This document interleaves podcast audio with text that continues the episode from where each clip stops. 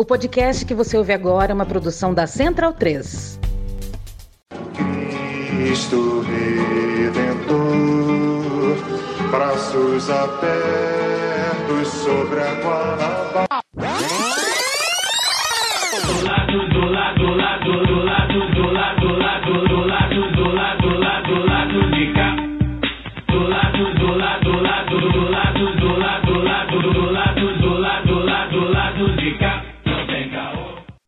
Momento, ouvintes da Central 3. Hoje é quinta-feira, dia 16 de março de 2023. Eu sou o Caio Belandi, direto do Sauí Estúdio, e este é o lado B do Rio 267, o 267, chegando no seu feed. O time tá completo, tô com o Daniel Soares aqui do meu lado, na minha frente, na verdade, e Fagner Torres aqui ao meu lado, do lado do Daniel. Além da Luara Ramos via internet. Dani, vou começar com você a questão de prova. Vamos ver se você é bom nessa, tá? 80 de 82 executivos de grandes fundos de investimento do país, entrevistados pelo Instituto Quest, acreditam que a política econômica do governo Lula está indo na direção errada. A pergunta é: o correto é foda-se eles ou fodam-se eles? Com todo respeito ao nosso convidado. 98% dos senhores de engenho foram contra a Lei Áurea, né? Então, vai por aí. Comentei hoje, né, para a minha opinião balizada nos grupos de WhatsApp de qual participo, onde fui perguntado disso. Agora divido a opinião com o nosso público, que essa galera não exigiu do governo Bolsonaro metade do que está exigindo do governo Lula, e isso não é uma força de expressão. Na mesma pesquisa, né, tinha gente que falava, é, porque o governo tem que ter um superávit primário de, não sei, 140 bilhões, não sei o que lá. O Bolsonaro, a meta era de 50 bilhões, isso jamais foi cumprido, pelo contrário, o governo Bolsonaro entregou déficits primários na, nos seus quatro anos, e isso não era objeto de questionamento, não saía no jornal a opinião dos operadores de mercado dos gestores de fundo. E. Então, basicamente é isso. Eles nunca exigiram do Bolsonaro o que exigem do Lula. O Bolsonaro jamais entregou algo perto disso, mas. Mas. O governo Bolsonaro entregou coisas muito importantes. Entregou o desmonte do Estado, entregou o arrasamento dos direitos trabalhistas, né? E isso é importante. É importante para quem é dono do capital, porque é, barateia o trabalho, né? Quanto mais gente desesperada na, na rua sem dinheiro, menor é o preço do trabalho. Você diminui custo para essa galera em um estado arrasado é um estado que não regula, é um estado que não, não fornece direitos, então também é funcional para essa turma. A gente vai falar sobre isso. Eu vou pedir pro Cesarotti colocar um pi aí nos meu, no meus palavrões, porque carioca não pode falar palavrão, né? Agora, enfim, tá rolando essa parada aí. Fagner Torres, bem-vindo de volta. Polêmica do dia É. no Twitter. Que ninguém se importa. Bem-vindo de volta, você que ficou de fora. E questão de prova pra você também, tá? Um governo de um país, presta atenção, um governo de um país que fica em um continente, onde é muito comum nesse continente regimes antidemocráticos como a monarquia, por exemplo, é muito comum nesse continente. Esse governo desse país elevou a idade da aposentadoria sem aval do Congresso, fazendo uso de um artigo da Constituição que pode ser lançado mão quando o executivo não tem maioria no parlamento, mas a matéria, entre aspas, representa risco para o colapso, fecha aspas. E aí eu quero que você responda a pergunta em que país aconteceu isso hoje? A. Cuba, B. Vietnã, C. Venezuela ou D. França? Rapaz, a pergunta ela é mais fácil do que parece, né? É, Bom, todos que acompanharam o noticiário ao longo do dia hoje sabem que você está falando da França, embora em algum momento pudesse ter alguma confusão, né? Dado o nível das informações que a gente tem muitas vezes na mídia corporativa empresarial é, brasileira. Mas é curioso isso, né, cara? A gente certamente não vai ver em nenhuma linha amanhã, hoje à noite, é, nenhuma linha dizendo que Emmanuel Macron, por acaso, é um ditador ou que a França vive uma ditadura, né? O mesmo magnata autoritário. É, que é o que a gente costuma ver em outros países, principalmente nos países do sul, né, do sul, do sul global, né? É, imagina se isso acontece na Venezuela hoje, o que aconteceria nos editoriais do estado de São Paulo, por exemplo, amanhã, né? Então, curioso esse tipo de coisa tá acontecendo e infelizmente a gente não vai ver em nenhum editorial, é, nenhuma indignação com o que está acontecendo nas ruas de Paris, o que está acontecendo, ou melhor dizendo, no governo francês, que a rua de Paris tem mesmo que se indignar, né? Você não vai ver nenhuma linha a respeito daquilo que dizem, por exemplo, do, do Maduro e de muitos outros, e, e, né, com todas as reservas que nós possamos ter ao Maduro. Não, não tá, aqui não está falando um defensor do Maduro, não. Mas aqui só está falando um crítico do discurso único que a gente tanto fala aqui no nosso programa da mídia brasileira. Mas vamos lá, a gente está com um representante da mídia brasileira aqui que, que quebra essa história do discurso único nas suas atividades. Essa, essa brincadeirinha aí, né, gente, a gente vai também tratar sobre isso ao longo do programa pra gente entender as particularidades, né? A gente não, nenhum de nós aqui na- da mesa somos especialistas na política francesa. Então há todas as nuances que devem ser tratadas como tal, assim como na política venezuelana, assim como na política cubana, vietnamita e assim por diante. É né? contexto o nome disso. Contexto, é, contextualizar as sociedades. Luara Ramos, é, você tá longe da França já, né? Porque se tiver na França, por favor, não fique na rua, nem dentro de carros, porque quando eu fiz o texto eu ia falar, a coisa vai pegar fogo, mas a coisa já está pegando fogo. Boa noite. Olá, Caio, Daniel, Fagner. Olá, já para o nosso convidado especial de hoje e para todo mundo que está ouvindo a gente nesse momento. Hoje eu falo direto de Atenas, capital da Grécia, Caio, onde no fim Chique. de fevereiro aconteceu Tá chique, o pior acidente de trem da história do país. É, o correspondente choquei lá do B do Rio. A Gretchen, né? Falando, agora falando sério, que eu comecei falando sério o negócio é, é, é, A Grécia teve, aqui em Atenas, aliás, perto de Atenas, né? Foi no final de fevereiro, te- aconteceu o pior acidente de trem da história do país. Acho que os números finais são de 57 mortos e mais de 60 feridos na colisão frontal de um trem de passageiros e um trem de carga no Vale de Tempe, que fica, pelo que eu pesquisei ali no, no, no mapa, no- né, entre a região ali da Tessália e da Macedônia. Um pouco mais ou menos, mais de 300 quilômetros da capital. Mas né, dentro do, do, do mapa, assim, relativamente perto, eu acho. E o acidente também teve um grande impacto na política nacional, porque ele resultou no pedido de demissão do ministro dos Transportes. Que Costas Caramanlins de Aquileias, eu acho que eu estou devendo na pronúncia, mas é, é que poucos dias antes da minha chegada, uma das casas desse ex-ministro dos Transportes, é aqui perto de onde eu estou, no, no bairro de Placa, foi alvo de protestos. Então, esse é um assunto que ainda está movimentando bastante as conversas por aqui. Olhando também, entrando ali no Twitter, eu vi algumas tags com relação a isso, né? Porque gerou muita consternação. Foram muitos mortos, né? E muitos dos pais jovens que retornavam para casa depois do feriado de carnaval aqui na Grécia. E eu estou falando isso tudo para poder entrar já né, sobre a França, que eu acho que o Fagner já falou bem sobre os limites da democracia burguesa. Mas viajando nesses últimos dias, é, mesmo no papel de mera observadora, assim, a gente se pega pensando em duas coisas que eu acho que vão nortear o nosso papo aqui hoje, que é a responsabilidade do jornalismo e dos jornalistas como seres que reportam a história cotidiana e também do impacto da vida cotidiana das pessoas comuns. Então, quando a gente vê esses protestos aí na França, eu acho que é importante é, a gente perceber esses fatos, né, a importância disso para cada pessoa e para o conjunto dessas pessoas que a gente chama de povo. É, essa luta, essa autonomia, né, como isso é conquistado dia a dia em ações assim, é que muitas vezes a gente é, olha só, né, durante o jornal da noite como mais uma pauta, mas é a vida das pessoas passando ali. Então, eu queria nesse meu primeiro destaque aí trazer um pouco disso, porque nós vamos falar muito disso assim, quando a gente fala de jornalismo, da credibilidade ou da falta de do jornalismo, eu acho que a gente tem que tratar disso também, a construção da história cotidiana e das pessoas tentando fazer a história ali naquele momento e muitas vezes sendo impedidas por essas instituições. Então, é, complementando rapidamente, eu acho engraçado quando você cita, Caio, que é, é, essa regulamentação, né, essa coisa ali, essa, esse, essa possibilidade dentro da, da França ali de, ah, em caso de colapso, o presidente poder lançar mão desse artifício, né? Que colapso é esse? Quem são esses especialistas que dizem que há um colapso? E por que, que as pessoas, por que, que o povo, por que, que quem realmente sofre impacto disso não é levado em consideração para pensar o que, que é esse colapso, né? Então, um pouco disso que eu acho que a gente vai tratar aqui hoje, já queria trazer aí no meu destaque, porque tem sido muito interessante perceber como as notícias se fazem e se desfazem quando a gente olha diretamente nos olhos das pessoas que vivem isso, sabe? Perfeito. Obrigado, Cecília Malan, direto da Grécia. Hoje a gente recebe aqui Kennedy Alencar, colunista do UOL, jornalista da Rede TV, um cara que a gente tem parado para ler e para ouvir né, aqui na, na mesa. É, e para quem está chegando, até para o próprio Kennedy, se por, porventura é, não nos conhecer, é, a gente tem lado, né? O nosso jornalismo, o jornalismo que a gente faz é um jornalismo que tem lado abertamente, tem lado nas disputas de poder. Kennedy, prazer tê-lo aqui para esse papo, tá? Bem-vindo. E aí, vou te contextualizar e, porventura, também para os ouvintes que te acompanham, que de repente chegaram é, aqui no lado B pela primeira vez. O nosso podcast surgiu em 2016, já no fim do processo do golpe em Dilma Rousseff. E era uma tentativa de um contraponto ao que a gente entendia, que via como uma clara formação de opinião pública hegemônica, única, entre os principais e maiores veículos do país. Essa conjuntura mudou. Sete anos depois, a gente consegue identificar um pouquinho,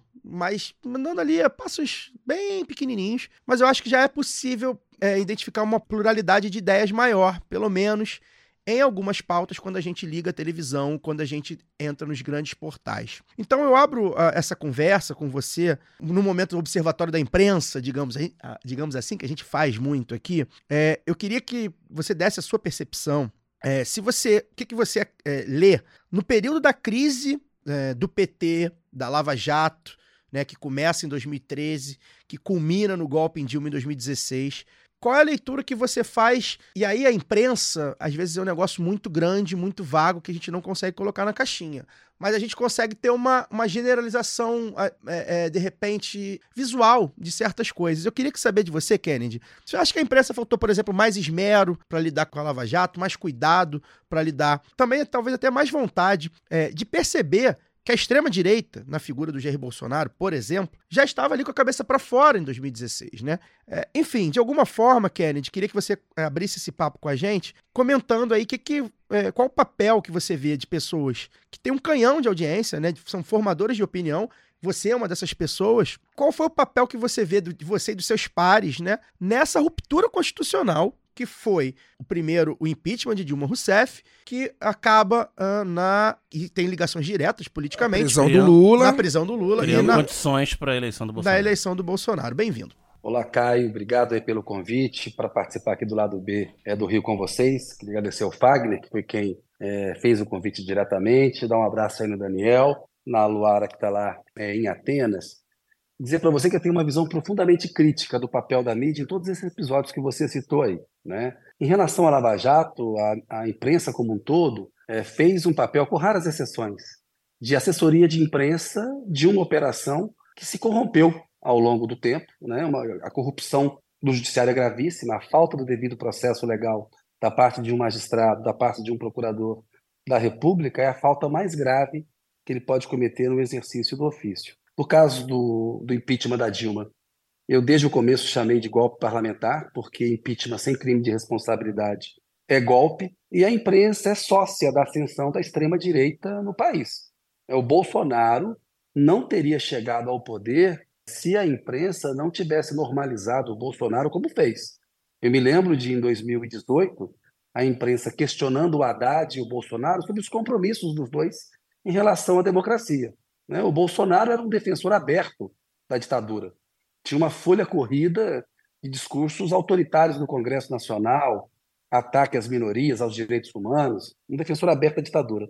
O Haddad, um professor da USP, um moderado, candidato do PT, que havia acabado de sofrer um golpe parlamentar, mesmo assim aceitou aquilo, porque houve o aval formal do Supremo Tribunal Federal, que foi cúmplice daquele golpe.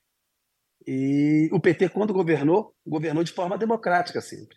Mas a imprensa sempre fazia essa falsa equivalência. Faz até hoje. Né? Para falar mal do Lula, eles pegam e falam um pouquinho mal do Bolsonaro ali, mas tem que sempre comparar e, fazer uma falsa equivalência. Então eu tenho uma, uma profunda discordância dos rumos que a imprensa brasileira, o dito jornalismo profissional, né? É, eles gostam de se intitular assim, jornalistas profissionais. Eles são cúmplices da crise brasileira. A gente está nesse buraco que a gente está hoje porque a imprensa foi uma alavanca fundamental para o país nos últimos dez anos. É uma década perdida na política, é uma década de retrocesso e destruição de políticas públicas, né? Então eu acho que é, é, o papel da mídia e ela não fez autocrítica, é o papel deplorável e ela continua. Houve uma mudança de discurso quando eles viram que o, o, o, o que o Bolsonaro havia feito ao longo dos quatro anos e da campanha, eles começaram a fazer uma correção de discurso, mas flertaram com uma terceira via até o último momento. Quando não havia mais como é, é, apoiar o Bolsonaro ou encontrar um caminho alternativo, eles moderaram um pouco o discurso em relação ao Lula e ao PT, mas eu acho que isso tem, tem prazo para acabar. Kennedy, e aí aproveitando seu, um, um, gancho dessa sua resposta, você fala em cumplicidade e isso é um termo que eu também uso muito, né? Eu, eu, eu costumo dizer lá na minha conta do Twitter, que é o, é o local que eu fico mais ativo em rede social, que uh, o dito, como você mesmo falou, o dito jornalismo profissional é, é sócio da barbárie. Na verdade. E aí, o que, que você. A que você atribui essa cumplicidade, essa sociedade é, desse dito jornalismo profissional com relação a tudo que a gente viveu? É uma questão ideológica? É, é uma questão puramente econômica? é um oportunismo, talvez, de. de eu, eu não diria oportunismo das grandes corporações, mas muitas vezes oportunismo de sujeitos individuais, né, de pessoas que trabalham nessa mídia, que são indivíduos. A que você atribui esse papel? Porque, porque na verdade não é uma coisa nova, né? Isso a gente sabe que não é uma coisa nova. A gente tem jornal, grandes jornais que estão aí até hoje, que já tem mais de 100 anos, mais de 120 anos, 130 anos, que se posicionaram contra a abolição da escravatura, por exemplo. A gente teve jornais e outros veículos, rádios e, e TVs que foram a favor do golpe de 64, que defenderam os atos institucionais da ditadura militar, entre outros. A gente sabe que não é, não é novo. O, o apoio à barbárie, a sociedade, com a, a sociedade com a barbárie não é nova. Mas o que você atribui isso no Brasil? É uma questão meramente econômica? É ideológico? É oportunista? Ou tem outro fundo que a gente aqui talvez não esteja vendo? Ou de orientação editorial dos donos, né? Porque os veículos de imprensa Sim, têm sim. donos. Ó, Fagner, eu acho que tem aí o ingrediente ideológico, econômico e o ingrediente oportunista, né? É, a imprensa brasileira sempre foi conservadora. Ela é uma imprensa conservadora. Acho que o ingrediente que pesa mais é o ideológico. né? O discurso de combate à corrupção ele sempre foi usado para demonizar, por exemplo, é, líderes políticos com os quais esse conservadorismo não concordava. né? Foi usado em relação ao Getúlio, foi usado em relação ao Jango, ao Brizola e recentemente na nossa história em relação ao Lula. É uma mídia, o- os grupos de comunicação, eles são conservadores como é a elite brasileira, né? É uma elite conservadora. Tem a questão econômica, porque nos últimos 20 anos houve uma transformação grande na imprensa e nas redações, um achatamento dos salários, é uma disposição maior de mão de obra em que é, os jornalistas perderam o poder de barganha para poder fazer contrapontos aos donos. Então você vê aí uma brecha para o oportunismo crescer. Então jornalistas oportunistas que combinam, né, são mais realistas do que o rei. E muitos deles hoje tentam fazer uma espécie de rebranding, né, tentam lustrar a imagem. É, demonizaram a, a política, demonizaram é, o PT, atacaram tão no, no começo, na, na, na origem dessa crise recente. E hoje tem uma posição quase de adoração ao Lula, né? É muito oportunismo. Ainda bem que alguns é, é, é, saíram da posição que eles tinham, mas eu acho que o ingrediente ideológico é o ingrediente que pesa mais e uma um profundo equívoco sobre a leitura do país real que tem, né? Para a imprensa e para os jornalistas, é, de modo geral, né? Não podemos generalizar, mas enfim, com raras exceções, a corrupção é o maior problema do Brasil. Então, e tem a, aquele complexo de Watergate também, né? De chegar nas redações, quando eu cheguei nos anos 90, e o que era importante era fazer uma matéria investigativa para derrubar o presidente da República. E não matérias investigativas sobre a, a desigualdade social brasileira, que é o maior problema do país. O maior problema do país é a desigualdade social. Né? A corrupção, inclusive, é deri deriva dessa desigualdade social tão grave que a gente tem no Brasil. E a gente viu nos últimos. Eu sou jornalista há 30 anos, eu acompanhei essa crise econômica da imprensa, ou seja, do impresso, depois aquela bolha da internet, a gente vê as redações estão todas enxutas, como que a, a concorrência das redes sociais que precisam sim de uma regulamentação, que usam muito o, o conteúdo da, da imprensa é, tradicional, eu acompanhei de perto essa crise, então ela tem um peso. Mas eu acho que o, o fator principal é o fator ideológico. O apoio à Lava Jato, se explicou ali, é aquela competição, querer dar um furo, a questão da corrupção da auto de página, manchete, chama atenção, aquele cano de dinheiro, tudo da Petrobras jorrando dinheiro, da dólar, é, todo dia de noite demonizando o PT, como é que você resiste aquilo? Como é que você resiste aquelas capas seguidas da Veja demonizando é, o Lula? Né? Então eu acho que há, sim, exceções, eu vejo diferenças entre os grupos de comunicação, acho que há grupos de comunicação menos conservadores, que procuram fazer um jornalismo mais objetivo do que outros, mas de uma maneira geral é uma imprensa bastante conservadora e que cede a essas tentações da falsa equivalência, do dois ladismo, né? Tá chovendo, aí você escuta o Caio, Caio, tá chovendo?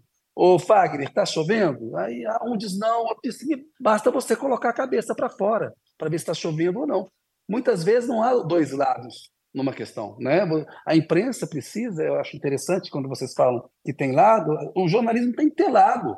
O jornalismo, não, não, por exemplo, durante a pandemia, não dava para fazer programa é, como alguns veículos de comunicação é, fizeram, discutindo se a vacina era boa ou não, entendeu?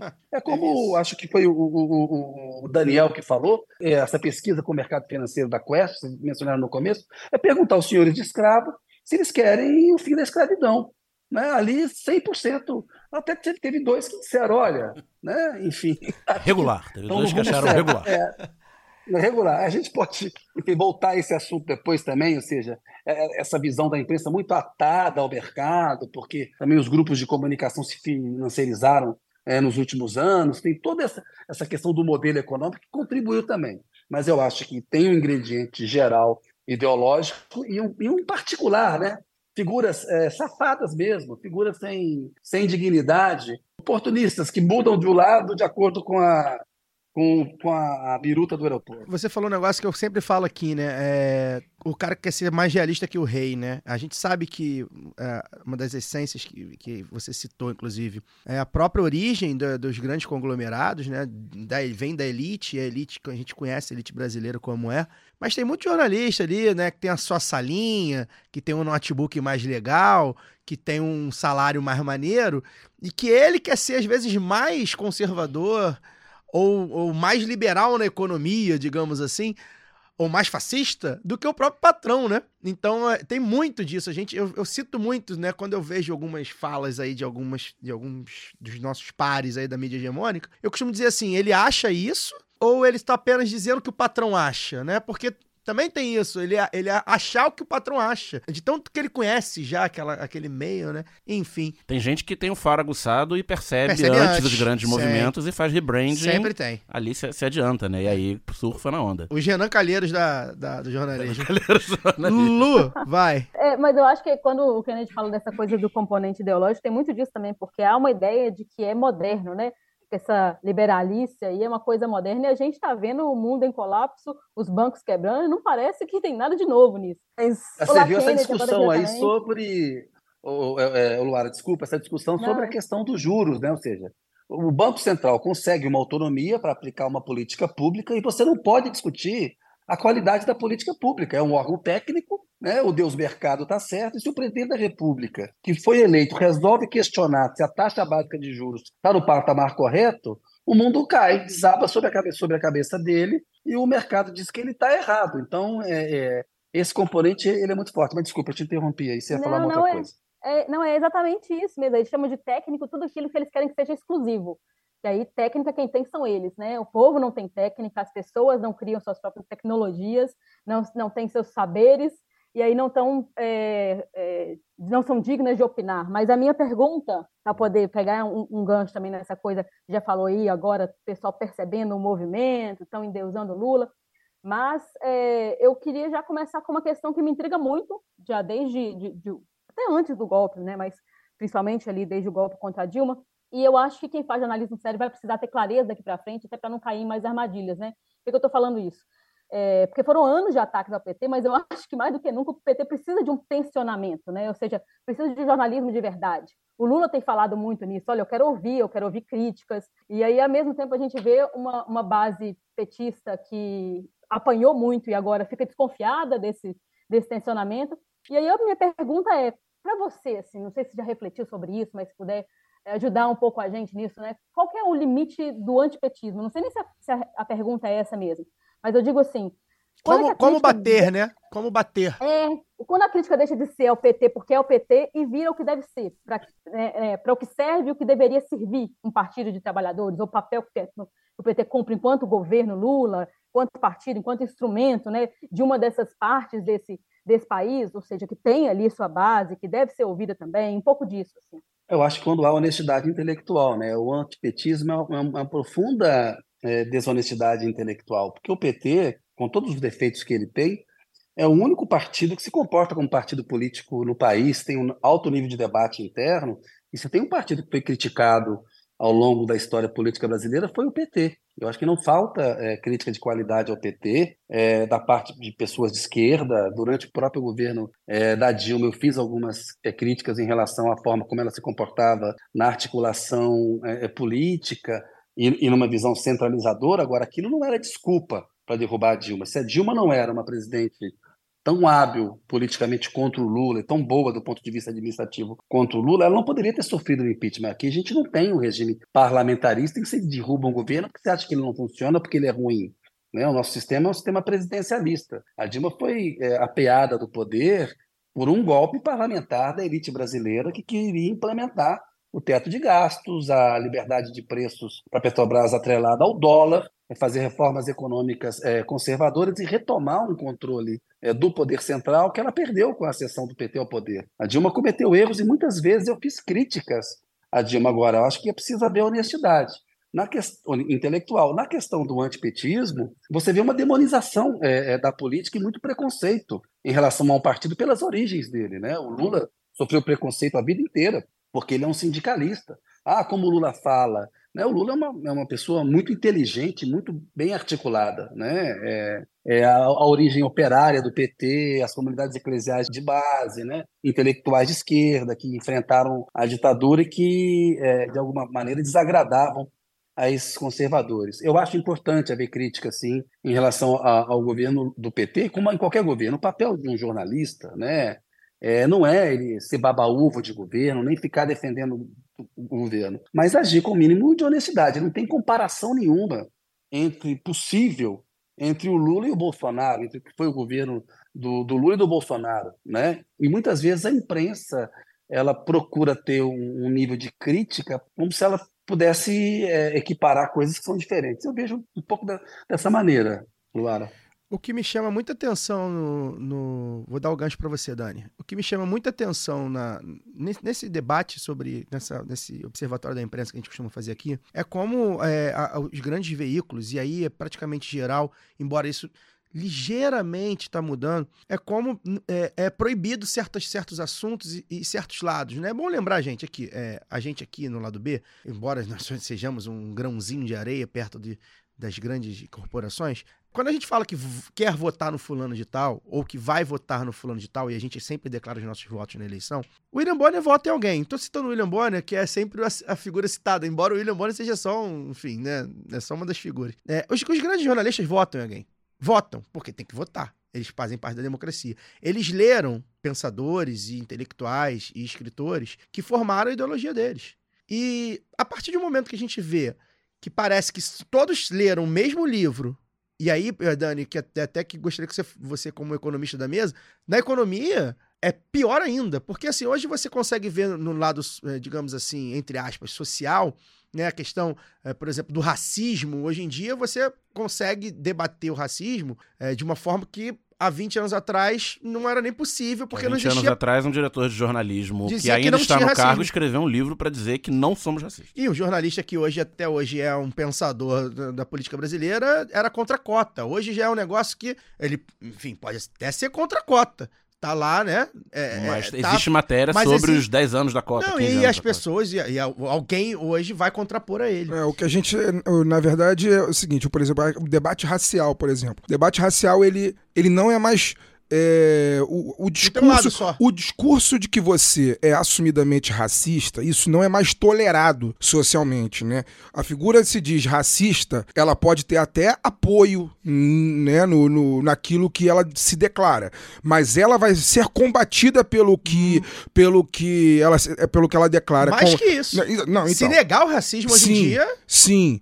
É, agora, por exemplo, o liberalismo, quando aí você vai falar dos analistas políticos, os jornalistas e de uma maneira geral, o liberalismo parece que é uma seita única. Não, na economia não existe se você, debate. Se você é, não seguir a cartilha daquilo que diz lá o receituário liberal, você é anacrônico, você muitas vezes não é nem ouvido. Ideológico. Né? Você é ideológico. Você é ideológico. Você... A, Luara, a Luara disse aqui na fala dela agora que as organizações sociais, né, a população organizada não tem direito a opinar sobre economia porque não são técnicos. Mas nem os técnicos que discordam do discurso único têm direito a opinar na grande imprensa. Você não vê é, economistas renomados formados, professores, universitários, até mesmo gente com passagem pelo mercado privado que discorda do discurso único tem espaço na, na mídia. Mas dito isso, queria é, puxar de novo o Kennedy para a conversa. Ele falou mais cedo que quando ele chegou nas redações no, nos anos 90, tinha síndrome de Watergate, né? De procurar o novo grande escândalo que vai derrubar a República e tal. E o que isso, essa demonização da, da política ali nos anos 90, pós-impeachment do Collor e tal, é, no esteio da redemocratização, então jovem, né? Tinha 10 anos que, que a ditadura militar havia acabado, precede o próprio antipetismo, porque o PT não tinha chegado ao, ao governo ainda, o governo central, é, mas foi bastante utilizado para derrubar os governos do PT. Né? Na demonização do PT, demonizou-se a política e tivemos aí o ciclo do, da antipolítica, né? que Jair Bolsonaro é o maior é, representante, mas também tem os Romeu Zema, os Tarcísio de Freitas da vida. Mas a, a, a minha questão é a seguinte, por que, que a imprensa tem essa síndrome de Watergate com a esfera pública, né? Associa, quase que fazendo uma associação de interseção de 100% da corrupção com a, a, esfera pública, com o Estado, com, com os governos, e não tem essa mesma sanha para investigar escândalos do setor privado. A gente está aí diante da, dos maiores escândalos do capitalismo brasileiro recente, que é o das lojas americanas. Parece que é só um erro de planilha. É, o né? maior, a maior varejista do país física e na internet que concentra receita aí de bilhões e que está imbricado com outros gigantes do, do, do, mercado privado brasileiro, como a, a Ambev, né, o tal do 3G, o é, mercado financeiro, enfim, tem tentáculos espalhados por toda a elite do capitalismo brasileiro e isso não é, não ganha nem um percentual de, de pauta diante das discussões do novo arcabouço fiscal, digamos assim, né, que domina as pautas aí. Então, por que, que, que é isso? Que corrupção na, na, imprensa brasileira é quase que necessariamente uma questão da esfera pública. E a imprensa não tem olhos para a esfera privada. Essa síndrome de Watergate, ela existe até hoje. Né? Eu acho que o jornalismo investigativo ele é importante, ou seja, a imprensa ela tem sim o papel de fiscal do poder. Né? E aí o poder público, mas também tem o poder privado também. O que acontece é que é, esses grandes empresários, essas grandes empresas, são grandes anunciantes. E há uma identificação ideológica dessas empresas, desses grandes anunciantes, com os donos dos grupos de imprensa. Então, se tem um, uma preferência por investigar a, a esfera pública, porque ela rende leads mais fortes. De fato, você descobrir um escândalo de corrupção no governo federal, um jornalista que descobre, aí o jornal dá um furo no outro. Tem uma competição entre é, os veículos para dar informações exclusivas, e é importante mesmo fiscalizar o poder e combater a corrupção. A gente não está menosprezando a corrupção agora. Ela não pode ser feita. O jornalismo tem que ser feito para todos. Não pode valer só para alguns e não valer é, para outros, né? Então acho que tem aí. Você citou é, é, é o caso, por exemplo, por que, que não cobrem as americanas? Citou há pouco a questão do Nós Não Somos Racistas, que é o livro do Ali Campbell, que é diretor de jornalismo da Globo. É um analfabeto político o Ali Campbell, né? A, a, a mudança dos tempos permite que no Grupo Globo hoje haja posições progressistas é, em relação ao racismo, aos direitos humanos, à luta das mulheres, mas quando você chega na economia, né, tem um certo bloqueio. Na política também existe. Nesse momento tem um alívio ali tático para o Lula, porque eles apanharam muito do Bolsonaro e ficaram sem saída. Mas o Grupo Globo apostou até o último momento numa terceira via. Quando a terceira via naufragou, né, o Sérgio Moro, a própria Simone Tebet não conseguiu, eles fizeram é, uma correção de, de rumo. Você vê, o, o, na questão da Lava Jato, né, é, um, é um ingrediente completamente ideológico, a destruição de empresas brasileiras. Você poderia ter preservado os empregos. Né? Você poderia ter punido os donos das empresas, os executivos e preservado as empresas. A gente destruiu aí 50 anos de engenharia. Quem agradece são as empresas francesas, chinesas e americanas. Né? Os chineses estão conseguindo é, tomar obras que estavam destinadas a brasileiros lá na África, por exemplo. Na América Latina, a gente tem competição das empresas americanas, das empresas chinesas, inclusive, e até aqui no, no, no próprio é, é, país. Então, a figura é uma espécie de analfabeto político, mas como tem um, uma capacidade de servir ao poder econômico é, com algum verniz, né? Acaba durando e produziu um mal muito grande ao país. O que a imprensa contribuiu para agravar a crise brasileira, ela é sócia do desastre brasileiro. E ainda bem que a gente tinha um líder político como Lula que salvou a democracia, porque ficou 580 dias preso, foi destruído pela imprensa, renasceu das cinzas, e se não fosse o Lula a enfrentar o Bolsonaro, nenhum dos outros candidatos venceria. E você imagina uma reeleição do Bolsonaro, né? Um autocrata, geralmente, ele ganha a primeira eleição, ele aplica um governo autoritário, se ele consegue uma legitimação numa, numa reeleição, ele aprofunda a, a autocracia, a visão totalitária. Quando eu estava em 2020 nos Estados Unidos, havia uma discussão se a democracia americana, que é bicentenária, resistiria uh, a um segundo mandato do Trump. E a CNN, que não tem nada assim de esquerdista nem nada, entendeu que ela não podia tratar o Biden e o Trump da mesma maneira. Fez ali claramente um, um combate grande é, do Biden, mesmo sendo um veículo conservador. Não é nenhum veículo assim é, de esquerda revolucionário, não. O padrão americano é até um veículo mais liberal, né? mais progressista para o padrão deles, mas não é nenhum veículo revolucionário. Aqui no Brasil a gente não tem isso, a gente não tem uma autocrítica da imprensa até hoje em relação aos erros que ela cometeu. Olha como é que o Moro é tratado até hoje. Fazem entrevistas com ele e não perguntam sobre a corrupção do judiciário, a corrupção do devido processo legal. Ele é tratado como uma voz que ainda pode falar de corrupção. Quem é o Moro para falar de corrupção? Né? Ele cometeu o mais grave caso de corrupção que um magistrado pode cometer. Não tem autoridade nenhuma para falar. Né? Mas o Grupo Globo até hoje não fez autocrítica do prêmio Faz a Diferença que entregou para esse outro analfabeto político que é o Moro e que contribuiu para o agravamento da crise brasileira. Peço licença para dar uma pausa no programa e apresentar os nossos parceiros. O sorteio para apoiadores e apoiadoras do lado B é um oferecimento da Camisa Crítica. Ouvinte também tem 10% de desconto no cupom Lado B no site www.camisacritica.com. Camisa Crítica criada para uma esquerda que não tem medo de dizer seu nome. E que tal aprender inglês, espanhol, francês de maneira leve, dinâmica, com afeto e senso crítico? Conheça a WeCreate, o curso de idiomas parceiro do lado B. Acesse www.wecreateidiomas.com.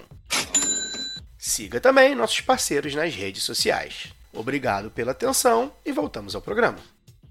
Kennedy, você citou um ponto que a gente também trata muito aqui, que eu gostaria que você falasse. Você foi correspondente em alguns lugares, né? Uma das coisas que irrita muito, principalmente eu e o Fagner, a gente fez essa conversa, e aí é quase generalizado, tá? Quase todas os, os, as empresas de, de mídia, das grandes empresas de mídia, elas são é, altamente voltadas à visão dos Estados Unidos, né, e, do, e, do, e dos, dos, países aliados aos Estados Unidos, né. Então qualquer, qualquer tipo de conflito, qualquer tipo de é, políticas econômicas e tudo mais, me parece que a gente segue por um lado que os Estados Unidos oficialmente é, vai seguir. E é curioso, porque lá eles. É, a gente sabe né, que lá a CNN e a Fox, por exemplo, elas formam esse antagonismo de lados, elas aprenderam a estar em lados opostos na, na no quase bipartidarismo deles na, na, prática, né? E eu acho que isso. E aí eu queria que você comentasse, você acha que isso refletiu aqui também? Você citou a CNN e a Fox, e me parece, e aí, como você citou é, o, o Ali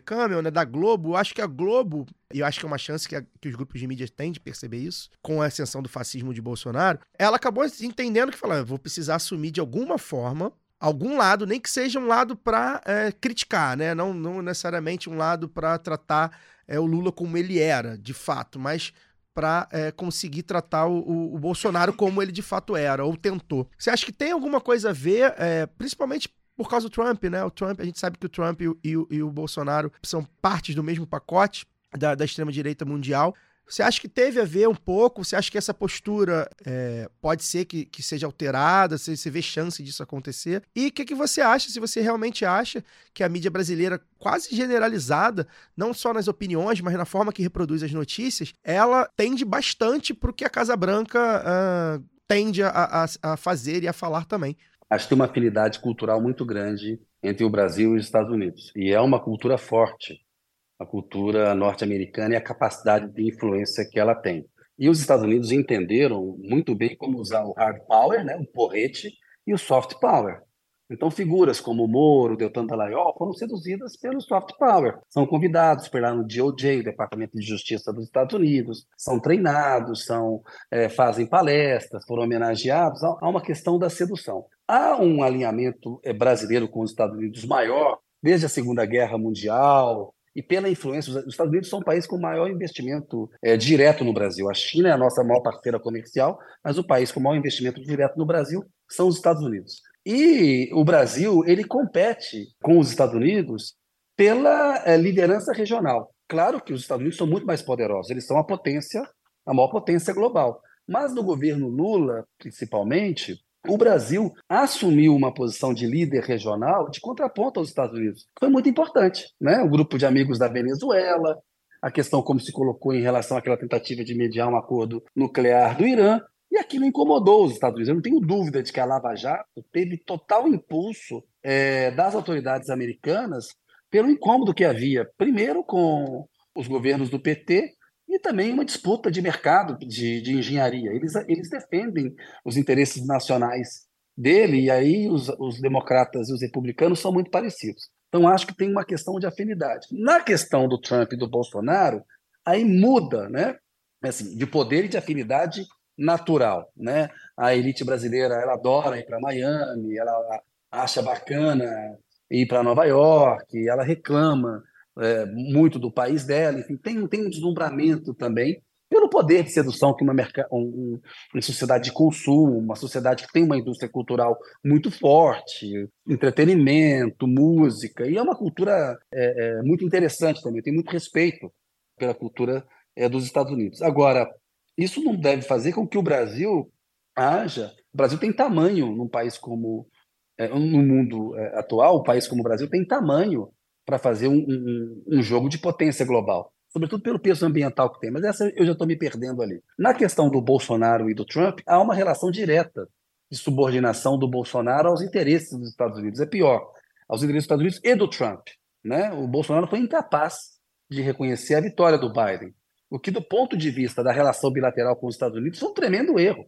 Ele se colocou contra o presidente que havia vencido a eleição. Ele prejudicou os interesses nacionais brasileiros ao tratar o Biden como tratou, ao não reconhecer a vitória do Biden. Então, acho que na fase Bolsonaro você tem um agravamento, porque essa, essa ascensão da extrema-direita no mundo, é, ela tem muito a ver com o que o, Trump fez e o Steve Bannon, grande estrategista da eleição dele em 2016, fizeram, né, em, em usar mentiras, fake news e as redes sociais como uma arma política. O algoritmo das redes sociais, ele gosta da fake news porque ela dá mais engajamento, dá mais dinheiro, né? Notícia mentirosa, notícia falsa, pode causar mais impacto, desperta maior audiência. É preciso é, regulamentar isso. Eu vi como é difícil combater a mentira como uma arma política. É nesse sentido que eu falo que o Lula salvou a democracia brasileira com a força dele. Se a gente não tivesse um líder tão forte como o Lula para enfrentar a máquina que o Bolsonaro no poder, porque o Bolsonaro em 2018 ele ganhou fora do poder. Em 2022, ele tinha os instrumentos do Estado. Já não tinha mais a Lava Jato ao lado dele, graças a Vaza Jato, graças a, a, a um processo é, é, de crítica ao que havia acontecido, porque eles afundaram o Brasil e permitiram que um, um, um genocida, um cidadão sem a menor qualificação, chegasse à presidência da República. Né?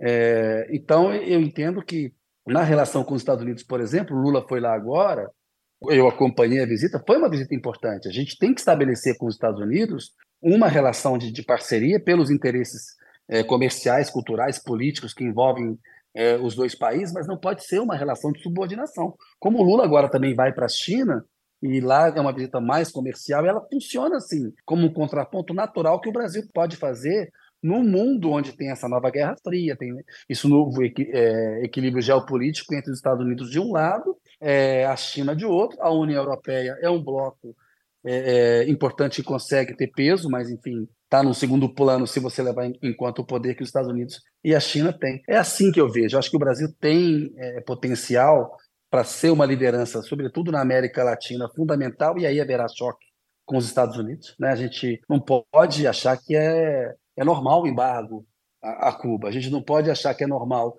os Estados Unidos é, terem uma relação saudável com os ditadores da Arábia Saudita e serem contra o Chávez e o Maduro.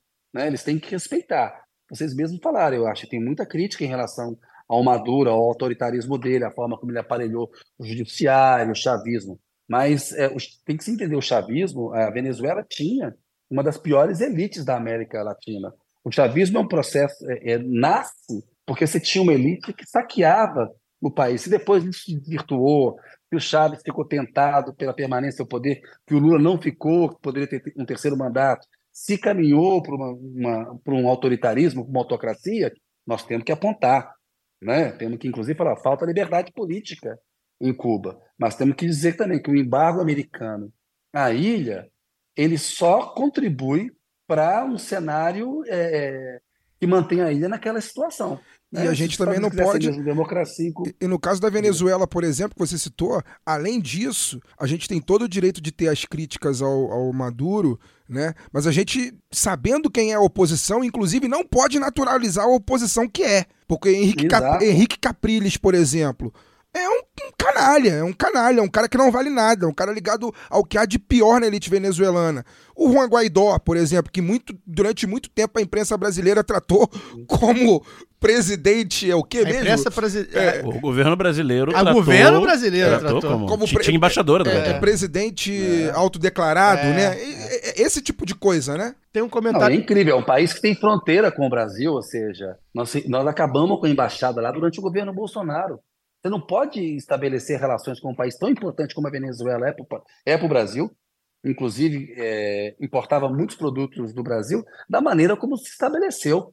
Né? Você pode ter críticas ao Maduro, e, e eu concordo com você em relação à posição é, da Venezuela. É, ela é pior do que, do que o chavismo. Agora, que o chavismo se transformou numa experiência autoritária, autocrática, isso para mim é inegável. E o próprio Lula e o PT têm críticas em relação a isso. Que eu acho que são saudáveis, são importantes. Agora, eles têm direito a uma autodeterminação deles. E a gente não pode, como país, né, a gente tem que se relacionar é, é, com os países é, de uma maneira que não é uma, não é uma relação pessoal entre presidentes, é uma relação entre países. Se é for, importante entender isso. For analisar todo mundo, como a gente falou, né, vai, não vai sobrar ninguém para dependendo da, da, da, onde a gente parta, né, do, do, da, do entendimento de democracia. É, só queria fazer um adendo que você falou antes de passar para a Luara. Luara tem uma, alguma coisa para falar. Bolsonaro, né, com essa coisa dele de, de, de dobrar a aposta, que a gente sempre falou, falou aqui, ele dobrou tanto a aposta na questão do Trump, né? Como quando, quando o, o Kennedy relembra que ele não é, reconheceu não o Biden, parabenizou o Biden. Não parabenizou. Que ele coloca o, o, governo dos Estados Unidos, já de Joe Biden, ele coloca o governo dos Estados Unidos como fiador da democracia brasileira, que é um negócio que eu jamais achei que fosse ver. Por várias vezes, o governo americano, norte-americano, falou que estava garantindo que se o Lula Veio aqui vencesse... Dar recado não, Quando teve aquela, aquela, aquela babaquice lá do, dos, dos, embaixadores, dos embaixadores tal, o governo americano deu o recado. O Biden falando que assim. O Biden reconheceu a eleição do Lula em cinco minutos. Não, ele já tinha não falado. É uma ele já tinha falado antes. Ele falou: nós vamos reconhecer. Vazou é. documento do, do, Congresso americano. Isso dizendo... foi importantíssimo. Ou, Não, isso seja, foi importantíssimo. O, o cara dobrou. Logo, porque. Vai, pode Sobre, Sobretudo para os milicos não se assanharem tanto. Exatamente. O golpe de 64 ele aconteceu porque você tinha um apoio da elite e você tinha é, é, um apoio internacional. Quando os Estados Unidos finalizam, olha, o processo eleitoral brasileiro é liso, é correto, nós não vamos entrar nessa de fraude de urna. A gente viu isso acontecer aqui. Reconhece em tempo recorde, como lembrou o Daniel. A vitória do Lula condena os atos golpistas de 8 de janeiro, cumpre um papel que nos ajuda, sim, a enquadrar os militares, porque lá nos Estados Unidos os militares são legalistas. Eu estava lá quando o chefe do Estado-Maior atravessou a Praça Lafayette ao lado do Trump, quando os, os manifestantes foram expulsos. Depois ele fez um meia-culpa, pediu desculpa, dizendo que ali ele deu a entender que ele podia apoiar uma autoridade. E houve uma discussão dos militares americanos que se o Trump quisesse trilhar um caminho autoritário, eles não embarcariam. Aqui a gente tinha ministro da Defesa escrevendo nota contra é, o Supremo Tribunal Federal né? ministro da Defesa querendo é, ser fiscal de urna. Então, eu acho que nesse sentido, para ajudar a enquadrar os militares brasileiros, foi importante. Porque se você tivesse lá o Trump reeleito, dando gás, talvez fosse uma situação mais difícil. Eu acho que a sociedade brasileira não aceitaria um golpe, não tem, não, ele não seria viável, até porque é, é, a gente viu a incapacidade administrativa do Bolsonaro é tão grande que não haveria nem o que defender do ponto de vista administrativo. Né? Não é um ditador que aplicou uma política econômica de interesse da elite, lá como o Pinochet fez no Chile, e que conseguiu angariar é, apoio popular e, e internacional. O, o, Bolsonaro não tinha o que oferecer ao Brasil, né? só a paz nos cemitérios, é o que ele, a única proposta que ele tinha. Acho que a sociedade não aceitaria. Mas o fato de o Biden, durante a campanha, deixar claro que os Estados Unidos não embarcariam no golpismo é, no Brasil, isso foi importante, sim. Vai, Lu. Tem um ganchinho aí, né? Sim, sim. É, eu queria aproveitar que o Kennedy até já falou, né? E agora que a gente já refletiu sobre esses problemas todos da mídia brasileira, eu queria trazer uma outra questão que eu acho pertinente. Kennedy, como recuperar a imagem ou o papel do jornalismo profissional depois dessa institucionalização das fake news, né? Do uso indiscriminado de práticas que antes eram usadas até de uma forma mais velada, vou dizer assim, pelas editorias. É, como é que a gente resgata essa credibilidade? E se não furar, como se diz, né, pelo menos transitar de forma menos hostil entre essas bolhas, porque agora jornalista é atacado quando está trabalhando. Isso acontecia, era um caso esporádico, alguma coisa assim. Hoje é recorrente. E você queria saber, porque como você citou, né, essa coisa da regulamentação, regulamentação também é, das, das mídias sociais, você tem algumas reflexões nesse sentido que você pode compartilhar com a gente? Olha, é, eu acho que já há provocado pelo desastre que foi o Bolsonaro para a imprensa uma reflexão nos veículos de comunicação, e acho que isso explica, por exemplo, essa mudança tática do Grupo Globo, é, vendo que a competição das redes sociais e das fake news ameaçam o próprio negócio. E aí o bolso é o órgão mais sensível é, do corpo humano. Esses grupos de comunicação estão claramente vendo é, a solidez do negócio que eles têm ser ameaçada pelas fake news e, pelas e pela maneira como as redes sociais se apropriam de conteúdo que eles fazem. Então, acho que hoje existe, dentro da imprensa brasileira, uma visão é, da necessidade de uma regulamentação das redes sociais. E é, já começa a ver aqui e ali um entendimento de que uma regulamentação da própria imprensa né, não é censura. Claro que você tem que ver como que você vai fazer isso.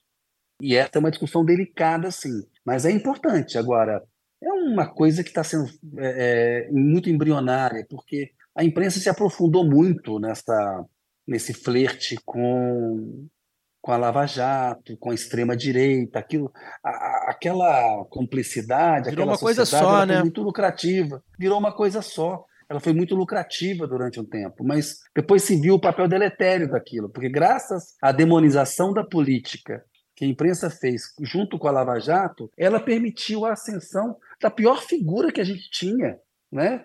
O Bolsonaro era a pior pessoa que podia ser escolhida presidente da República e conseguiu ser eleita. E a imprensa ela foi cúmplice disso. Então, acho que é, esse desastre todo leva a uma reflexão e leva a uma posição hoje mais cautelosa. Acho que alguns colunistas que viviam adorando a Lava Jato hoje têm uma visão mais equilibrada, mas é, é eu acho que é algo está engatinhando ainda. E, e, é uma imprensa muito conservadora ainda. Né? Ela é muito conservadora e, e, e esse é um problema que a gente tem falta no Brasil e há demanda no Brasil por um grupo de imprensa mais progressista, né, como o Guardian no Reino Unido, é, ou veículos de comunicação mais progressistas, como a gente tem nos Estados Unidos e, e, até na Argentina. A gente não tem aqui no Brasil, e tem uma carência mesmo. Acho que tem iniciativas como é, esporádicas são feitas, mas assim um grande grupo de comunicação que represente uma visão, sei lá, de um terço da sociedade progressista, né? Isso a gente carece e a gente só vê investimentos e, e, e, e essa experiência da CNN, né? Tá cheio lá de olavista dentro da CNN, fazendo rebranding agora, né? Pessoas que estavam defendendo o Olavo de Carvalho até ontem, figuras assim abjetas, né? Eles não são jornalistas, são, são personagens, né? E a imprensa gosta, que produz engajamento, traz uma certa audiência. É uma pena, né? O, o desserviço, por exemplo, que a Jovem Pan fez ao jornalismo com o papel que teve durante a pandemia, de demonização da política e de, e de difusão do discurso de ódio no debate público brasileiro, é um negócio que, assim, vai ser difícil reparar. E continua na mesma toada, né? Fez um, uma mudançazinha aqui ou ali, mas continua na mesma toada. É, falta fortalecer o lado B, gente. É isso aí que o Kenneth está falando. Pois é, iniciativas como o lado B, exatamente, falta fortalecer o lado B. Né? Exato, falta fortalecer muitas iniciativas nesse sentido. Acho que a política de comunicação do governo tinha que levar isso em conta. Kennedy, você tem tempo para mais uma? Claro. Ah, então tá, então vou, vou nessa. É, faz um gancho também com o que você está falando. E aí eu quero a sua, a sua visão de cidadão e jornalista astuto que você é. É na minha época, pô, eu me formei em. Dois, eu entrei na Universidade de Jornalismo em 2001. e saí ali em 2006. Eu demorei um pouquinho mais do que o normal para me formar. É, eu, eu me lembro claramente que naquela época, a gente, pelo menos na sala de aula e nos muitos debates que eu participava, é, como estudante de jornalismo, era muito raro a gente falar sobre punição aos militares, sobre o problema que foi o Brasil ter feito a lei da anistia é, geral e restrita, né? Os torturadores não terem passado pela cadeia, que foi aquilo que aconteceu na Argentina, que a gente acabou de ver agora esse filme maravilhoso que é o Argentina 1985. Era muito raro a gente ouvir falar. Eu não, eu realmente não me lembro de ter ouvido nenhum professor falar sobre isso em sala de aula. E não me lembro de ter participado de nenhum seminário, de nenhum, nenhuma mesa de debate, de nada que alguém falasse sobre isso naquela época. Aparentemente, como eu te disse, né, eu entrei no final do governo FHC e estudei ali durante quase todo durante todo o primeiro mandato do governo Lula e mais um pedacinho do segundo. Aparentemente, supostamente, talvez a democracia brasileira de fato ali estivesse consolidada e esse assunto meio que foi jogado debaixo do tapete. No entanto, tudo voltou agora, né? O Megazord, o Megazord voltou. E a gente viu o que aconteceu aí de 2016 para cá, depois de 2018 para cá, e depois a gente viu a pandemia, que os militares tiveram relação direta com um genocídio do povo brasileiro. Cidades importantes como Manaus ficaram sem oxigênio e os militares não levaram os oxigênios para lá. Precisou, inclusive, que o governo da Venezuela mandasse oxigênio para Manaus, mandasse oxigênio para Roraima, né? Para que aquelas pessoas que estavam ali em situação desesperadora alguma delas pudessem se salvar.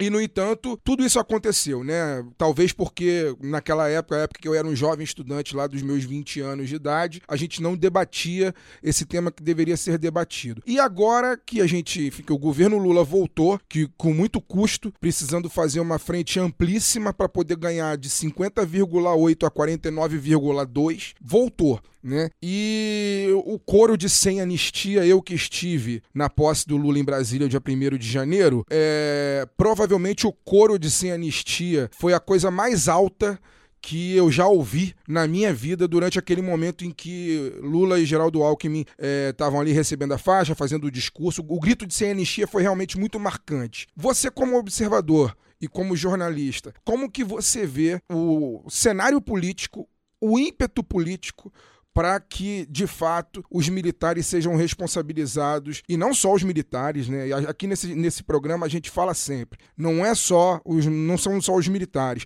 são os militares, são os empresários que financiaram o genocídio, são os próprios jornalistas que, os jornalistas ou supostos jornalistas, influencers, sei lá como se chama, que corroboraram esse discurso genocida, o discurso negacionista. Como que você vê esse movimento, o ímpeto do Brasil, das forças políticas, das forças do judiciário, da, das próprias forças midiáticas, para a gente poder punir os responsáveis por esse cenário de horror que nós vivemos ao longo desse ano. E, quem sabe, possamos aí sim colocar uma pedra nesse assunto de medo dos militares.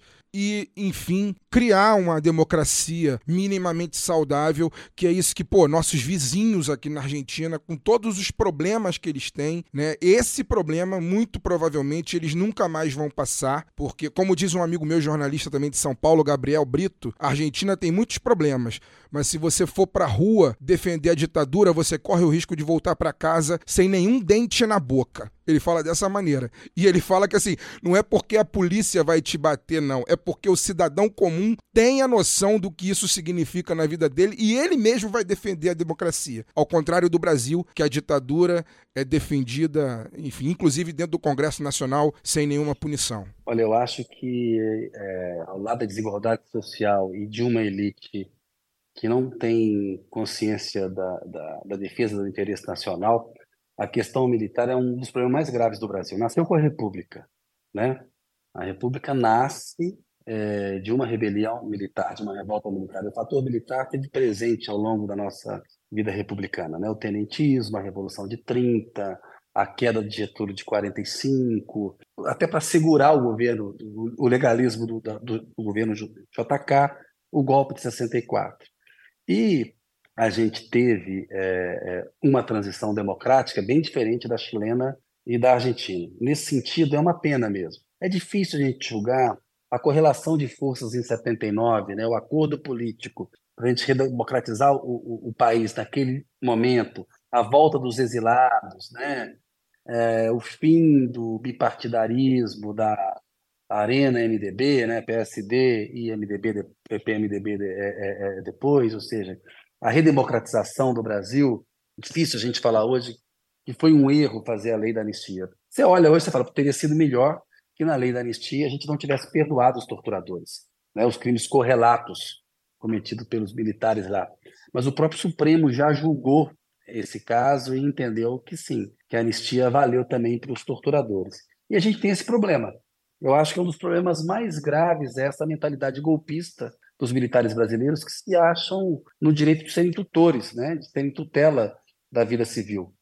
E a gente teve, você citou aí a questão do quando você começou a estudar o governo Fernando Henrique, a comissão dos desaparecidos começou no governo Fernando Henrique. Ele tomou medidas importantes de, no sentido de reparar os crimes cometidos pela ditadura militar.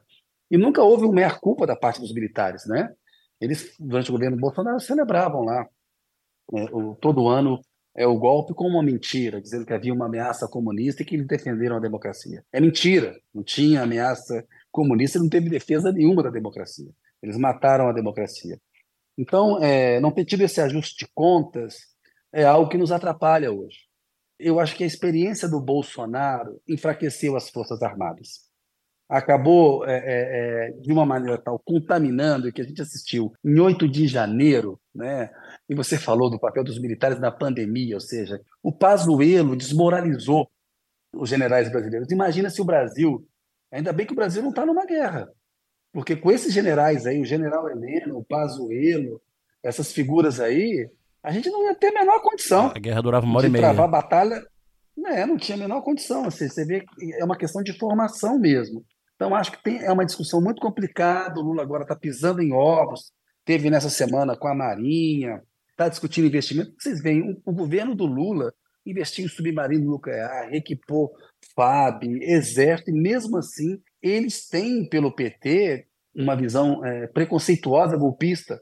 Foi um governo excelente para a recuperação da, da, da, capacidade de investimento militar né, e entendimento. Mas ali tem uma questão ideológica muito profunda e eles acham que são tutores da vida civil. Não são. O artigo 142 da Constituição não dá a eles é, esse direito. O Supremo já fez a interpretação dizendo que eles não têm esse direito. Agora há no Congresso uma discussão para tentar se deixar isso ainda mais explícito no artigo 142, mas isso é um grave problema, porque parcela da sociedade dá apoio a essa visão golpista. Então é, é uma pena. Eu assisti 1985, recomendo que todos vejam, né? Muito bom. É, a importância, a dificuldade, o medo que, inclusive, é, é, os que estavam é, é, lutando contra a ditadura tinham da, daquele julgamento. Mesmo assim, aconteceu. Então, é uma pena. Acho que esse fator militar ele é um, uma das razões é, do atraso brasileiro. Da, da a gente está vivendo o maior período de normalidade democrática. Né? São 38 anos agora, se a gente contar, né? de 1985, que foi o ano da redemocratização.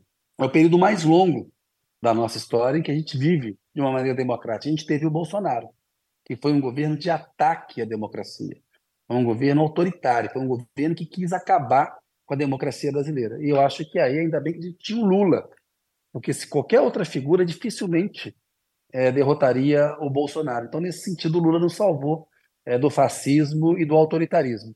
Isso dá ao Lula um salvo-conduto para ele governar como ele quer e não receber nenhuma crítica é, das pessoas progressistas, das pessoas de esquerda, não né? Mas a gente tem que entender quão baixo nós descemos, o risco que nós corremos e a gente teve à beira de um abismo fascista. O segundo governo do Bolsonaro ia tornar muito difícil a vida de uma conversa como essa que a gente está tendo aqui no lado B. Eu experimentei na própria pele os ataques dessas figuras, inclusive da Lava Jato também, ao longo dos últimos anos, né? E sei como é que é, como foi difícil. Então, me imagino que se a gente tivesse tido a, a reeleição do Bolsonaro, olha, ia ficar difícil a, a, a vida dos democratas no Brasil. Né? Na- Durante a pandemia apareceu o que eu chamei de os democratas de pandemia. Só ver uma, uma pandemia no Brasil para esse pessoal É. começar a criticar o Bolsonaro, né? O genocídio do povo Yanomami, o genocídio da maneira como ele, do povo brasileiro como um todo, pela forma como ele ele, comba- e- e- ele lidou com a pandemia, né? Ele não Alguns, combateu, inclusive, ele Kennedy, esqueceram disso na eleição, né? Sobretudo no segundo Eu turno. fico- Muito. não, eu fico imaginando se esse homem tivesse falado assim na- na- durante a pandemia: botem máscaras e fiquem distantes um do outro e se vacinem. Só isso. Ele não, precisa- ele não precisava ter Pois feito é. mais nada. Se ele falasse só isso, eu fico imaginando o que teria. Queria fazer só um adendo. é, é, Mas o, o Kennedy, você Vai, vê vai. então, você vê, o, você vê então a- o, o cenário político, o movimento político, é, você vê ainda pisando em ovos com relação a essa discussão de sem anistia, então, né? Ah, eu acho que é uma discussão difícil. da- Primeiro que já tem um entendimento do Supremo. Isso eu acho que é um processo longo que passa pela formação dos jovens oficiais. Eh, nas academias de formação, o currículo ainda é golpista. A gente tem uma geração aí que era jovem durante o golpe militar e que hoje ela está na cúpula, está de saída, alguns já estão na reserva, em que ainda tem uma, uma, uma, uma predominância de uma mentalidade golpista. E as forças eh, policiais militares, né? a radicalização, o discurso de ódio para essas pessoas. Assim, o Bolsonaro falou para essa gente e conseguiu que se fo- fosse feita uma radicalização política. Esse é um problema grave que nós temos. Então, o Lula lida com o Congresso conservador. Então, acho importante, e ele tem consciência disso. É um presidente progressista. O Lula é hoje um presidente, que eu diria, um Lula mais à esquerda do que o Lula 1 e o Lula 2, na, na compreensão do, do país que ele tem e do que ele tem para enfrentar.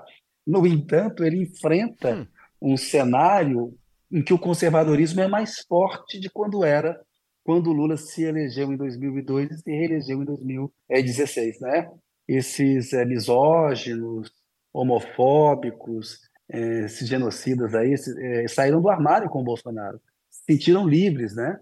E parte da imprensa reproduziu. Se andar de táxi em São Paulo, ouvindo a Jovem Pan o tempo inteiro, você imagina o que aquilo é capaz de fazer na cabeça de um cidadão, né? A desinformação, a desqualificação do debate público, da política. Então, a gente ainda tem. Por isso que, quando eu, eu avalio o governo Lula e falo da imprensa, eu ainda lido com muito cuidado. A gente tem que ter muita responsabilidade, entendeu? Quando o Lula falou contra os juros do Banco Central no patamar que ele falou, ele estava absolutamente correto. O Lara Rezende, que é um dos pais do Plano Real, foi dar uma aula para esses economistas sobre inflação brasileira e sobre essa taxa Selic que subiu de 2022 para cá, de dois pontos percentuais para quase 14%. Está arrasando, asfixiando as empresas, o crédito. Isso é um problema, o Lula entende isso. Então, tem um cenário econômico difícil, um Congresso complicado. O Arthur Lira é um Eduardo Cunha 2.0 na capacidade de defender, digamos assim, os interesses corporativos é, do Congresso, e muitos deles não republicanos, né? O Rodrigo Pacheco, que foi fraco durante boa parte da pandemia, começou a fazer um movimento no fim do, do governo Bolsonaro, que foi importante, que se descolou do Arthur Lira. Então, há essas nuances aí que a gente tem que entender. O Lula lida com um cenário econômico e político ainda muito difícil. Muito difícil, né? Enfim, Tarcísio de Freitas foi eleito governador de São Paulo. Você vê o tamanho da força que esse conservadorismo ainda tem. Né? Tá martelando, é, tá aí martelando os bens públicos. Martelando. Então, Mas- eu acho que a imprensa, a imprensa precisa levar em conta isso, né? Porque, inclusive, ela foi é, uma das cúmplices ativas, né? uma, uma da- da- da- da- das responsáveis pela, pela grave crise política e econômica que a gente enfrenta. Então, eu acho Eu que a gente tem que ter só- responsabilidade. Eu queria Diga. fazer só uma- um complemento, pessoal. É, aí agora não acho que nem como falando de jornalismo ou mídia e tal. Eu acho que talvez sendo um pouco até ingênua ou romântica demais, como sempre sou, não consigo fugir um pouco disso. é, acho que a gente acaba su- subestimando também o papel da sociedade civil, né, dos civis nisso, porque o, Fagner citou também, estava lá na posse do Lula, então os gritos de sem anistia, o papel que o exército, figuras é, como Pazuello cumpriram e, e como o Kennedy citou, né, deslegitimaram o exército, cumpriram um pouco essa coisa de deslegitimar esse papel, assim. Então, eu acho que talvez seja, não, a gente talvez fique esperando, né, que o Lula puxe isso, o Lula tem que fazer, ah, porque esse ministro não tá bom, tem que demitir porque ele fala tal coisa, sendo que é uma situação muito difícil, como a gente sabe, e acaba subestimando o papel é, da sociedade civil organizada, que eu acho que deveria e, e não teria nenhum momento mais propício para poder puxar esse movimento de sem anistia. Acho que tem que partir dos movimentos sociais organizados para poder pensar ó, qual que é o papel do exército, o que, que, a gente espera de um exército, né? Um exército que combate o próprio povo ou que defende as fronteiras desse país, que pensa tecnologia de, de segurança. É, o que, que, é o exército? Acho que a gente nunca parou para poder fazer esse, essa pergunta, porque o exército sempre se sentiu no direito de se colocar como e de dizer o que, que ele é por si mesmo. Então, talvez não seja um papel do governo ou da, da, só da mídia e tal, mas principalmente do nosso povo mesmo, sabe? Eu tenho. É uma eu, coisa que eu fico pensando. Eu vou fazer uma, só um adendo sobre essa questão de ser anistia, uma, dar uma, um pitaco aqui. Talvez até o Daniel costuma falar isso é, é nos, nos, programas desse ano. Acho que a gente precisa, primeira coisa, a gente vai é, é, ser anistia do quê? Eu acho que isso ainda tá vago é, os militares, o, o, governo Bolsonaro, o Bolsonaro, a pessoa Bolsonaro, e os 5 mil, 6 mil, 8 mil militares do governo cometeram uma série de crimes que a gente pode é, investi deve investigar. É, eu, sempre, eu sempre disse isso, eu acho que a gente deveria começar pela CPI da Covid, isso precisava andar de alguma forma, pelo visto acho que já perdeu até o timing, né? Político. Tem uma lista lá de 80 nomes, incluindo generais, de pessoas que cometeram crimes, né? Indícios e provas, muitas vezes, de crimes cometidos. Então já começa por aí. Eu acho que é, foram crimes cometidos do quê? Da pandemia.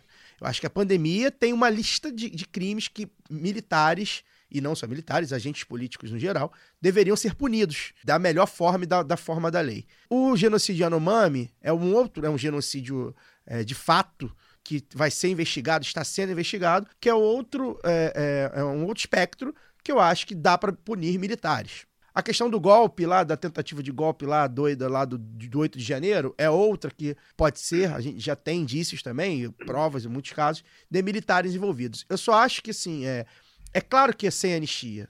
Só que é sem anistia do quê? Eu acho que a gente precisa começar a dizer os Delimitar. crimes que essas pessoas cometeram. Então, que crime Não, você falou bem, cometeu? É preciso a, a tipificação penal. É Exato, porque senão a gente... Individu no direito penal, você tem que individualizar a conduta. Então, uma campanha sem anistia, é, eu acho perfeita, né, como palavra de Política, ordem. Agora, claro. na hora de não dar anistia, Exato. você tem que fulanizar. Eu... Você tem que, ó, o comportamento do Pazuello foi tal, está tipificado assim o comportamento criminal. Eu acho que o 8 de de janeiro é, vai permitir muita tipificação, Isso. muita individualização de conduta que está sendo feita, e o Alexandre de Moraes está sendo firme nisso. Em relação à pandemia, há, no meu entender, eu acompanhei o, o trabalho da CPI e o Augusto Aras funcionou né, como uma rede de proteção para o Bolsonaro Isso. e para os criminosos que estavam no governo dele e, e contribuíram é, para aumentar o número de mortes no Brasil. Então, eu concordo com você. É sem anistia, mas sem anistia exatamente para que tipo de crime que cada um cometeu. E isso é importante, porque numa democracia, né?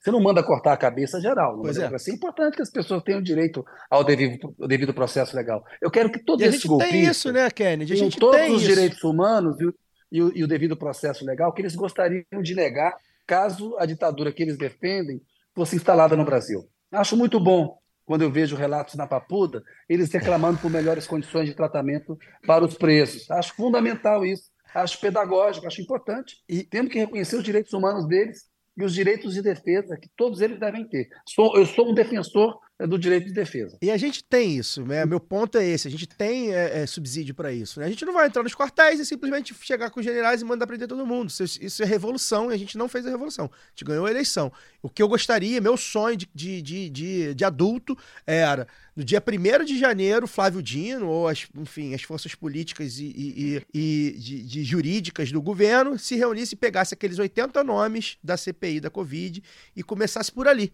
Começasse a investigar por ali, enfim, no, no âmbito da CPI ou fora dele. Lembrar também, né, uma coisa que o Kennedy falou, é da credibilidade dos militares, né? Tem pesquisa já mostrando que, essa, que esse governo e a aliança com o Bolsonaro derrubou a credibilidade dele. A, ainda é uma das instituições ainda é mais, públicas mais, mais de, de mais confiança na sociedade, né? mais que Congresso, que partidos políticos, mas caiu bastante. Pois é. E também lembrar que a gente gosta de falar da Argentina, e eu acho muito bonito, esse filme é muito bonito, inclusive, e eu, eu, embora não tenha ido à Argentina, acho muito bonita a forma que eles lidaram com, com a ditadura, mas a nossa teve três vezes é, mais de duração, né? É, também tem essas questões. A gente também teve. é, A nossa ditadura durou muito mais. A gente teve outras 21 anos. questões. É, pois é. A deles acho que durou oito, né? Sete. A deles é 76, de 76 a 83. 83. Houve experiências É. autoritárias É. antes são- não- sem a mas continuidade. Teoricamente, é porque, é porque a gente não, não fez o serviço correto, né? É. Mas assim, teoricamente, a, a deles, inclusive, durou menos tempo, mas matou mais gente. Pois é. né? Mas é que a gente não fez o. A do, a do Brasil se institucional- processo. teve como estratégia né, institucionalização, Pois né? é. Fez uma constituição, colocou, criou partidos, Te- tudo controlado, né? Mas ela Lá tentou fazer um E isso foi fundamental para poder criar essa coisa. Claro, de do- que não dita do- branda. do inconsciente coletivo. Da não, dita não só branda. da dita branda, mas Não, também de os- uma instituição que é forte, Isso. que é legítima. E os herdeiros da Então, arena quando estão aí até hoje, né, Laura? Exatamente. Então, por isso que eu falo assim, acho que é, é papel nosso também puxar, nosso, falo como militantes, como ativistas, eu, eu que sou, enfim, é, também puxar isso aí de uma forma que, que coloque isso de novo no debate, porque parece que o 8 de janeiro é tão distante. Nós estamos discutindo o arcabouço fiscal e parece que o 8 de janeiro já passou, é outra época, não, não se fala mais nisso, é, CPI da Covid muito menos. Então é disso, assim, de essa tipificação, ela tem que ser discutida dia a dia, até para a gente também discutir o que, que é a aberração da, uma justiça militar, sabe? Aquilo ali foi crime militar, como se aconteceu no mesmo dia em que estavam civis ali também, isso vai ser julgado por quem? É. Em que, em que, né, por- enfim, esse tipo de coisa que tem que entrar, eu acho, nas discussões do, do, do dia a dia, do nosso pessoal, dos nossos coletivos também, para que isso ganhe força e que a gente consiga tensionar. Eu falei de tensionamento lá no início, acho que vamos precisar desse tensionamento, de fato, não só para a anistia, mas em outros pontos, mas eu falo disso porque é uma questão que é recorrente, que a gente vai ficar o tempo todo à espreita, a democracia aí sendo o tempo todo é, é, né, com, com golpe à espreita, porque esses caras, assim, tem uma coisa que o militar sabe fazer no Brasil, é dar golpe.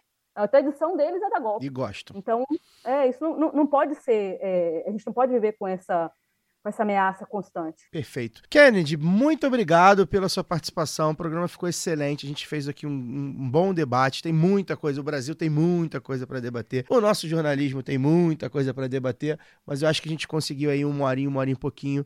é, fazer um apanhado de tudo. É, muito obrigado pela disposição em estar com a gente, em dividir aí seu tempo é, e seus pensamentos com a gente. Queria que você deixasse aí seu recado final. Enfim, muito obrigado aí pela participação. O recado final é de agradecimento a você, Caio, ao Fagner, ao Daniel e à Luara, por permitir assim, uma discussão de alto nível, de problemas que realmente interessam aí a, a, imprensa brasileira. Né? É um debate que eu gosto de fazer e, e, enfim, agradecer a vocês, dar parabéns pelo trabalho. É importante a gente ter esse espaço aí. Contem comigo, a gente pode no futuro voltar a ter uma conversa aí. Eu só tenho que agradecer. Obrigado aí pela, pela oportunidade que vocês me deram. Com certeza Vamos voltará. lá. Vamos lá. Kennedy Alencar, Jamil Chad, Mário Magalhães. Mário Magalhães. A galera boa É, já, já temos uma galera boa de papos aí ao longo É. desses quase. Sete anos. se- quase sete ou É. quase oito? Quase sete. É a oitava temporada, é, quase, quase sete, sete, é anos. verdade. Verdade. Então já aproveita aí, dá o tostão da sua voz e dá seu boa noite. Não, agradecer ao Kennedy mais uma vez pela disponibilidade. É, eu que sou um, um seguidor, tanto nas redes sociais quanto, enfim, é, nos- no blog e, também nas entrevistas que ele faz na, na rede TV.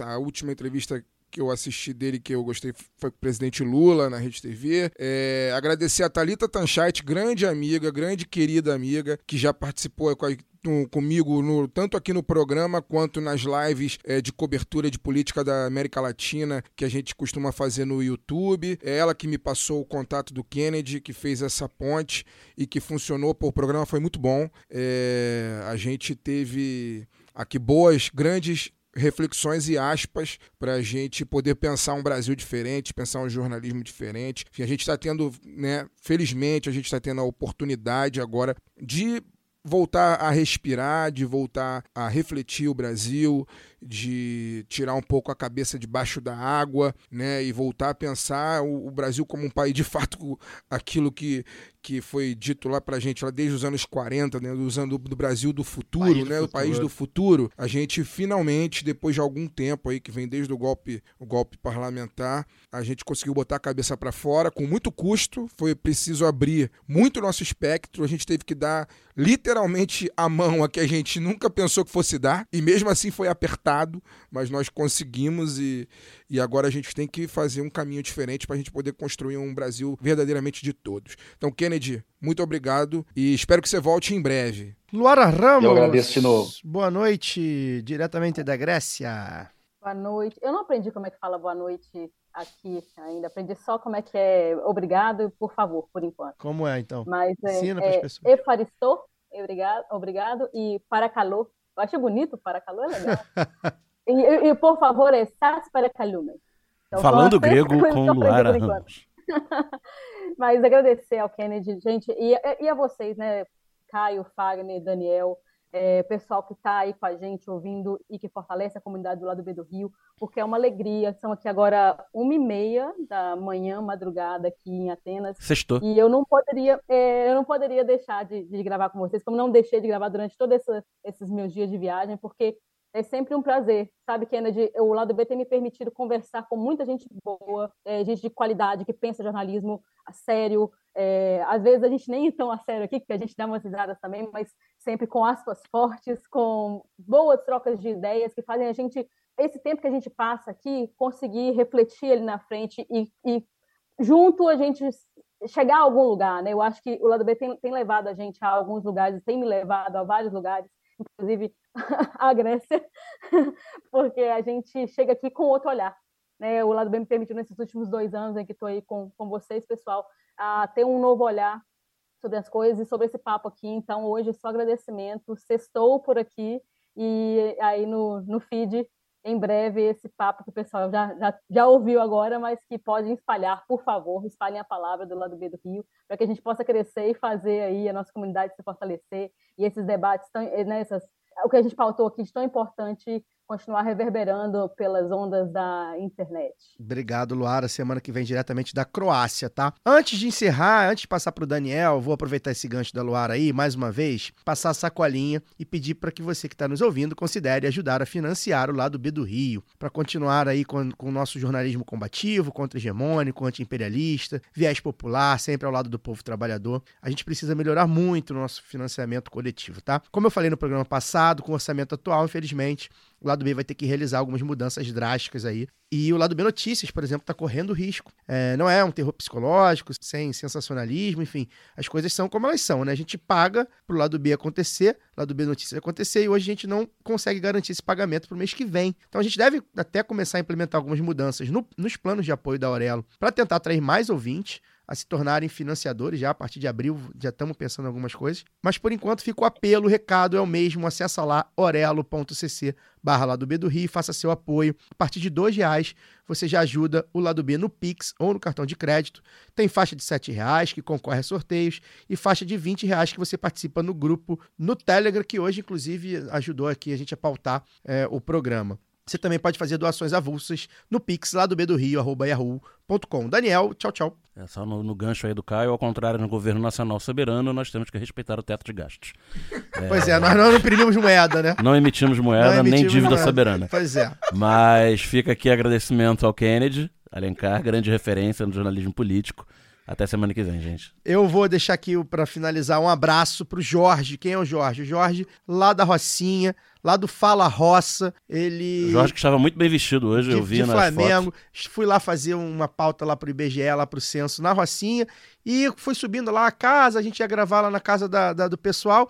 Daqui a pouco o rapaz me, me chega, me para, pô, tu é o Caio Belandi do lado do meu. Eu falei, sou eu, meu querido. Ele foi, tirou foto comigo. Engraçado, porque a, a vizinhança toda tirando foto com o repórter da Globo, que é muito carismático, Alexandre Henderson, um grande, um grande repórter. O pessoal parando para tirar foto com ele, o, cidadão resolveu tirar foto comigo. Então, obrigado, Jorge. Um abraço pro pessoal do Fala Roça. Queria também indicar o lado B Notícias dessa semana, tá, gente? Tá bem legal sobre trabalho escravo. É a entrevista da Nanda com a Marcela Soares, né? Marcela Soares, da professora da UF. Muito bom. É, é, quem não ouviu, ouça. Fagner. Também não, só, dois, só para finalizar, dois abraços também pro Leandro, que esteve comigo na semana passada no Maracanã, me reconheceu lá também durante o Fla-Flu, me reconheceu na arquibancada. E um abraço pra Isis, que me reconheceu no bar, no, no excelente, sem fazer jabá aqui, mas já fazendo, o excelente assado na vila em Vila Isabel. Quiser patrocinar a gente? É, onde eu fui tomar uma cervejinha depois da posse, do- da posse não, ó, depois da apresentação do M12 também na última sexta-feira. A Isis, ela é uma ouvinte do Ceará, que tá no Rio passando um tempo e falou que, eu falei com ela que eu tô sempre lá, dia de jogo do Fluminense, ela sempre vai me ver lá e, e ela falou, não, se a galera do lado B vier pra cá, então agora eu vou começar a vir pra cá também pra poder esbarrar com vocês. Então um abraço pro Leandro, embaixo na qualidade do bar. Se o Assado na Vila quiser mandar aí uns, uns torresmos pra gente, um abraço pro Leandro e pra Isis.